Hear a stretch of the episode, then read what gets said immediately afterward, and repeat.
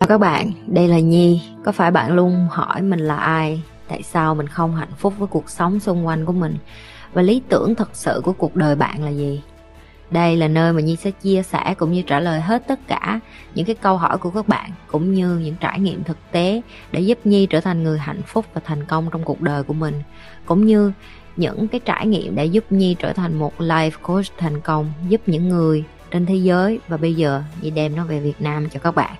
Nếu các bạn đã sẵn sàng, hãy bắt đầu cùng Nhi với podcast ngày hôm nay. Tại sao em lại không thể kiếm được cái mục đích đến của em trên thế giới này?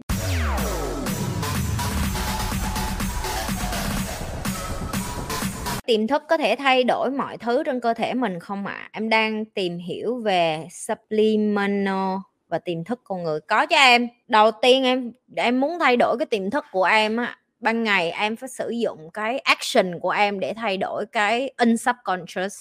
Đây là một trong những cái bài tập khó nhất khi mà chị học về training người ta để mà trở thành cái phiên bản tốt nhất mà họ muốn. Đó là khó nhất, là khi em bắt cái tôi của người khác im lặng và họ chỉ lắng nghe và họ bắt theo cái quy trình hay còn gọi là cái training mà chị giao cho họ.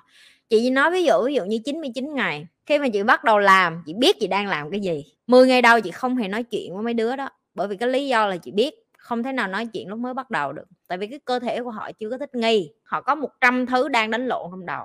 Và cái cách duy nhất để stop em bởi cái chuyện là cái tôi em đánh lộn và nói nhiều, em phải bắt người ta hành động. Sáng vô chị bắt người ta tập thể dục liền. Chị không có nói chuyện, chị không có nhây, chị không có giỡn, chị không có gì hết. Đó là cái cách gọi là rewiring, tức là em đang fix những cái dây phía sau lưng của họ, mình gọi là dây thần kinh hay còn gọi là dây bộ nhớ của họ, hay còn gọi là tiềm thức, cũng như là cái thói quen của họ, bằng cách là tiêu diệt nó để nó không có thời gian suy nghĩ đến những cái thói quen cũ luôn. Và đây là một trong những cái điều rất là khó. Đa phần những người làm họ còn không biết là cái thói quen của họ là độc hại. Họ còn không biết là cơ thể của họ có thể làm được nhiều hơn như vậy. Họ cần người khác thúc đẩy. Có nhiều đứa nó vô nó còn nói: Nhi, ba má em biểu em tập thể dục, em không tập. Em còn không tập được thể dục, tức là em còn không nghe lời em.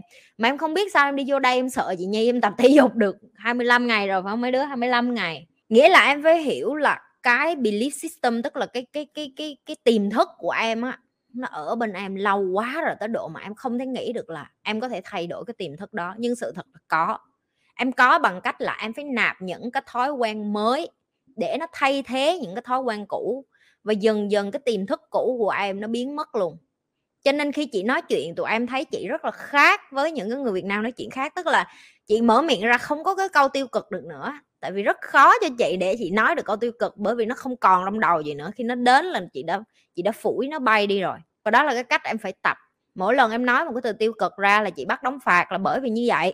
Okay? Chị bắt đóng phạt bởi vì chỉ có khi em bị đóng phạt thì em đang làm nó một cách conscious, tức là em đang làm nó ở phần tỉnh, là em biết em đang làm cái gì, em biết em đang nói cái gì, em biết em đang suy nghĩ cái gì. Và dần dần nó tạo thành một cái thói quen, và cái thói quen đó nó biến thành cái unsubconscious hay còn gọi là tiềm thức của em. Và để training hay còn để bày cái này cho người khác, nó cần một thứ, đó là thời gian. Em cần rất nhiều thời gian để train cho một người từ một cái bad habit hay còn gọi là những cái thói quen cũ chuyển qua thành một cái thói quen mới và tốt và sống lành mạnh và tích cực. Nó không có dễ, nên em mới thấy người ta có trại cai nghiện nè, nên em mới thấy người ta có những cái nơi á mà nó cho người ta cái cơ hội để người ta chỉnh sửa lại những cái thói quen xấu của họ, là cũng bởi vì như vậy. Tại vì họ hiểu được là cái gì mà nó đi theo mình lâu quá rất khó để bỏ. Và cái ý chí của con người là cái quyết tâm nhiều lắm. Okay? Em phải đủ quyết tâm đem ở lại để cho người khác giúp em. Và chị rất là mừng là những cái bạn đi vô trong này á, người ta dần thay đổi mỗi ngày. Những cái câu người ta nói cho chị Nhi là nhờ chị Nhi mà em thay đổi rồi, em tích cực hơn. Em cũng không tin nổi, bây giờ em biết hết đất luôn. Con gái á, không biết không, em không tin nổi, bây giờ em còn biết hết đất, em bây giờ em còn biết đẩy tạ. Đó là những cái mà chị muốn chứng minh lại một lần nữa cho tụi em thấy, khi tụi em ở môi trường tích cực, khi em bỏ công sức vào cái hành động tỉnh mỗi ngày, tức là hành động mà em thấy mỗi ngày, mà em thức tỉnh, mà em nhìn thấy cái hành động của em chỉnh sửa nó mỗi ngày, thì dần dần nó sẽ nạp một cái bộ nhớ mới vô trong cái tiềm thức của em là mày rất là ổn, mày có thể sống ổn, mày có thể sống tốt, rồi chắc chắn là được nha em, chắc chắn là được. Nhưng phải kiên trì. Tại sao khó tìm được lý do em đến thế giới này và làm sao tìm được mục đích sống và tồn tại của em hả chị? Chị đã trả lời cái câu này rất là nhiều, nhưng mà chị nghĩ là cái mà phân tích theo cái kiểu mà kỹ lưỡng á, vẫn còn nhiều bạn chưa có hiểu rõ về cái chuyện là tại sao em lại không thể kiếm được cái mục đích đến của em trên thế giới này. Tại vì em đến đây, cái trách nhiệm của em không phải là tìm cái mục đích tại sao em đến thế giới này. Cái trách nhiệm của em đến thế giới này là cống hiến lại cho cộng đồng. Cái trách nhiệm của em đến lại cái thế giới này là để góp phần vào cái xã hội này, để cho nó phát triển lên, cho nó tiến bộ lên, hay còn gọi là cho nó văn minh lên, hoặc là chúng ta học hỏi nhau, chúng ta chăm sóc nhau và chúng ta giúp nhau. Và chị đã từng nói nếu như mà khi em đi giúp người khác á, tự nhiên vũ trụ nó sẽ cho nhiều người giúp lại em và tiền của em nó sẽ tự động vô.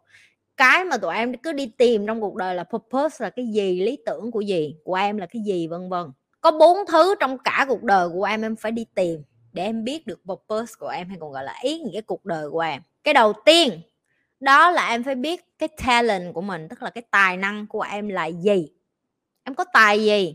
Em làm cái gì mà giỏi hơn người khác? Tức là người khác làm mất nhiều thời gian hơn em, còn em làm mất 15-30 phút. Ví dụ như chị là người rất là nhanh giải quyết vấn đề. Team của chị mà đem vấn đề tới, chị có thể nói cho nó câu trả lời cách giải quyết làm sao sao luôn. Ok, thì đó là cái tài năng của chị. Tài năng của chị là quản trị con người, quản lý con người, lead con người và đưa ra hướng giải quyết. Và chị được trả tiền để làm cái điều đó. Thứ nhất, đó là tài năng của em. Được chưa? Em phải biết nha. Và em phải, như chị nói, phải đi trải nghiệm nhiều, phải đi biết nhiều để biết coi là cái tài năng của mình là cái gì. Rồi, cái thứ hai mà em phải đi tìm kiếm trong cuộc đời của em, đừng có ngó đến cái purpose nữa, đó là cái gì là cái passion, gọi là cái niềm yêu thích của em. Là em làm cái đó nó giải trí mà em vui lắm, em hạnh phúc lắm. Có thể là như chị là chị rất là thích nấu ăn. Passion của em là một cái gì đó mà em có thể giải trí và em làm cho nó lúc em vui và em hạnh phúc khi được làm cái điều đó. Rồi nhớ nè, tài năng nè, passion nè. Rồi cái thứ ba, em phải đi tìm được cái goal, tức là cái đích em muốn đến, em muốn đi đâu, em muốn đi đâu, em muốn hạnh phúc như thế nào, cái con đường nó như thế nào. Em phải rõ ràng tìm được goal của mình nha. Tìm được cái goal của em, tìm được cái đích đến mà em muốn đi, là tại sao em muốn đi con đường đó. Cái goal của em nó phải có cái vision rõ ràng. Vision là nó phải có cái bảng, cái map, cái con đường đi từ đâu đến đâu, tại sao đi, bao nhiêu năm thì tới đó, cái cách để đi tới đó. Rồi nó mới đến được cái destiny. Destiny tức là cái sứ mệnh của em. Sau khi em tìm được 3 cái thứ này, cái sứ mệnh của em nó mới ra. Sứ mệnh của em để trên đời này để làm cái gì, cống hiến cái gì cho xã hội. Không phải ai cũng đẻ ra cống hiến y xì cái đâu em. Rồi ghép 4 cái này lại, đó chính là cái purpose. Và có khi em tìm có một cái em tìm hết mẹ cả cuộc đời em còn tìm chưa ra, đừng có nói em phải tìm 4 cái thứ này. Thì đó là cái sứ mệnh của em khi em đến đây. Em đến đây để em khám phá ra em 4 cái thứ này là cái gì.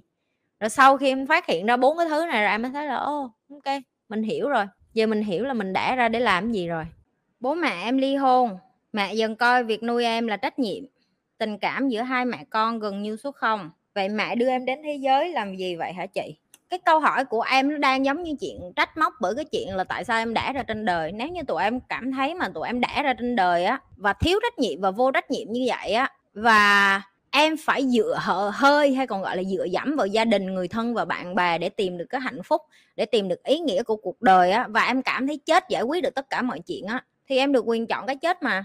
Em được quyền chọn cái chết và không có ai cản em cái chuyện là em muốn chết hết. Nếu như em cảm thấy, mọi người sẽ nói là chị Nhi sao chị Nhi nhẫn tâm, chị Nhi nói những cái câu như vậy. Ủa chứ giờ em quá con nít, em quá ích kỷ. Em đẻ ra xong cái em muốn cho ba má em chăm lo yêu thương em cả đời. Nếu em ghi được ra cái câu hỏi này, chứng tỏ em đã là người lớn. Viết đúng chính tả, viết chi tiết tường tận là ba má ly hôn và không quan tâm chăm sóc em, thì em tự quan tâm chăm sóc bản thân mình. Em không quan tâm chăm sóc bản thân của mình được thì đi ra ngoài kia học cái người bày cho mình cái cách tự chăm sóc bảo vệ bản thân mình. Tại sao phải đi ra để đợi ba má em phải nuôi cho em? Má em có ở với em cả đời không? Bà cũng sẽ ở, bà sẽ không ở với em cả đời. Được chưa? Bà sẽ không ở với em cả đời, bà cũng không có nhu cầu ở với em cả đời. Và bà chắc chắn bà chính má của em, bà còn đang miserable. Miserable có nghĩa là má của em còn không biết được cái mục đích của họ là gì. Họ đến thế giới này để làm gì? Họ làm cái gì? Ai cũng có thể làm mẹ được hết, tức là ai mà có trứng trong người trọ cộng với tinh trùng là cũng có thể đẻ được. Nhưng mà không phải ai đẻ con được cũng có thể gọi là nuôi dạy con nên người. Cái chuyện biết đẻ với cái chuyện biết dạy nó là hai cái chuyện hoàn toàn không có giống nhau. Cho đến khi tụi em chấp nhận được cái sự thật đó thì em mới không có sân si và suy nghĩ những cái điều như là đổ lỗi cho ba má em ly dị rồi em trở thành đứa con bất hạnh. Mấy đứa nó không có tay chân mắt mũi miệng, nó còn chưa dám mở miệng, nó nói nó bất hạnh. Mày có tứ chi, có đầu óc, có tất cả mọi thứ, nhưng mà mày lại không có cái kiểu như có nhu cầu để mà sử dụng những cái mà ông trời cho em để làm cái chuyện tốt với lại hữu ích cho đời. Mà em đi vòng vòng để mà em than thân trách phận, sống là nạn nhân. Cảm thấy không muốn sống nữa, muốn đi đâu đó đi em. Chị nói thiệt á. Okay. Chứ còn ngồi mà em than đi than lại một chuyện để giải quyết được cái gì. Like, share và subscribe kênh của Nhi. Sẽ gặp lại mọi người vào tối thứ Hai và tối thứ Tư hàng tuần. Bye bye. Chúc mọi nhà ngủ ngon.